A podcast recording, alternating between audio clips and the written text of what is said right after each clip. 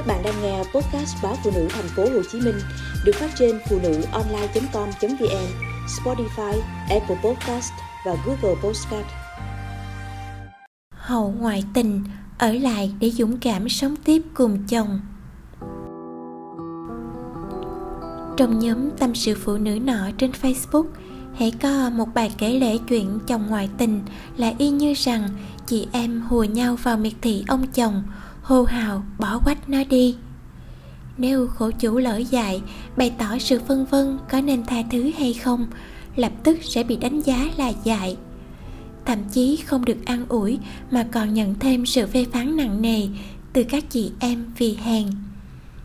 Từ xưa đến nay, việc ngoại tình là hành động đáng xấu hổ. Thế nhưng giờ đây, việc người bị phản bội lựa chọn tha thứ lại trở thành một nỗi ô nhục mới nói thật với các chị, không phải lúc nào ly hôn cũng là quyết định khó khăn nhất. Nếu vợ chồng đúng là không còn tình nghĩa, không thể cứu vãn được nữa, thì chẳng nói ly hôn sẽ là quyết định sáng suốt nhất. Thế nhưng nếu rõ ràng hai người vẫn còn thương nhau mà người kia một lần lỡ dại thì sao? Liệu chúng ta có thể đặt cái tôi bị tổn thương sang một bên để mà tha thứ và học cách sống tiếp với người kia? Liệu chúng ta có thể dũng cảm đối mặt với vết thương lòng để xây dựng lại cuộc hôn nhân đang trải qua bão táp? Khi đó, lựa chọn ở lại mới là điều thử thách. Tôi có cô bạn tên mai.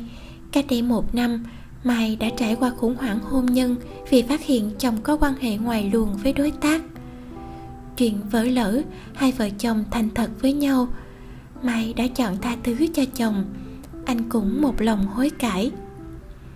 Nhìn từ bên ngoài, dường như chuyện trăng hoa của chồng chẳng ảnh hưởng gì tới gia đình họ.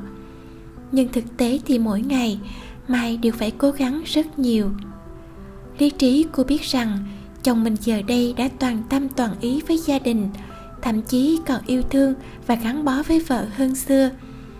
Thế nhưng nỗi đau bị phản bội chẳng dễ gì mà xóa được lòng tin một khi đã sụp đổ thì chỉ còn cách xây lại từ đầu và xây rất chậm.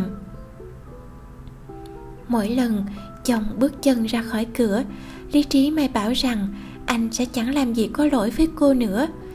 Thế nhưng trái tim mai vẫn hoang mang cực độ, không biết chồng có gặp người phụ nữ nào khác hay không.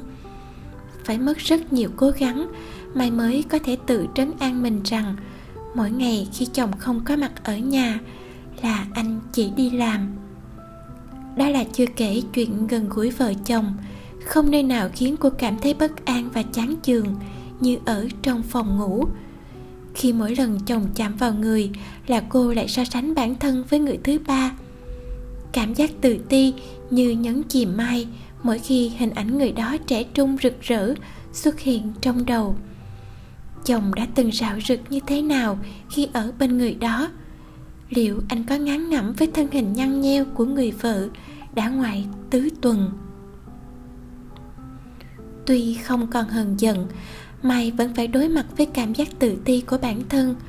Sau rất nhiều lần từ chối chồng trong suốt nửa năm sau đó, nhờ có sự kiên nhẫn và yêu thương không lùi bước của chồng, mai mới bắt đầu tìm lại được sự tự tin trong chuyện gối chăn một năm sau khủng hoảng ngoại tình, mai mới tâm sự với tôi rằng, lúc biết chồng không chung thủy, mình đã coi như cuộc hôn nhân đầu tiên của mình đã chết. Suốt một năm qua, vợ chồng mình đã cố gắng rất nhiều để xây dựng cuộc hôn nhân thứ hai. Tôi biết những gì mai từng trải qua chẳng dễ dàng gì. Nhưng nhìn mai ở thời điểm hiện tại, tôi biết nỗ lực của cô đã được đền đáp xứng đáng dù bị tổn thương vì chính người mình yêu thương nhất, cô đã chọn không từ bỏ mà ở lại để chiến đấu đến cùng, để được ở bên chồng.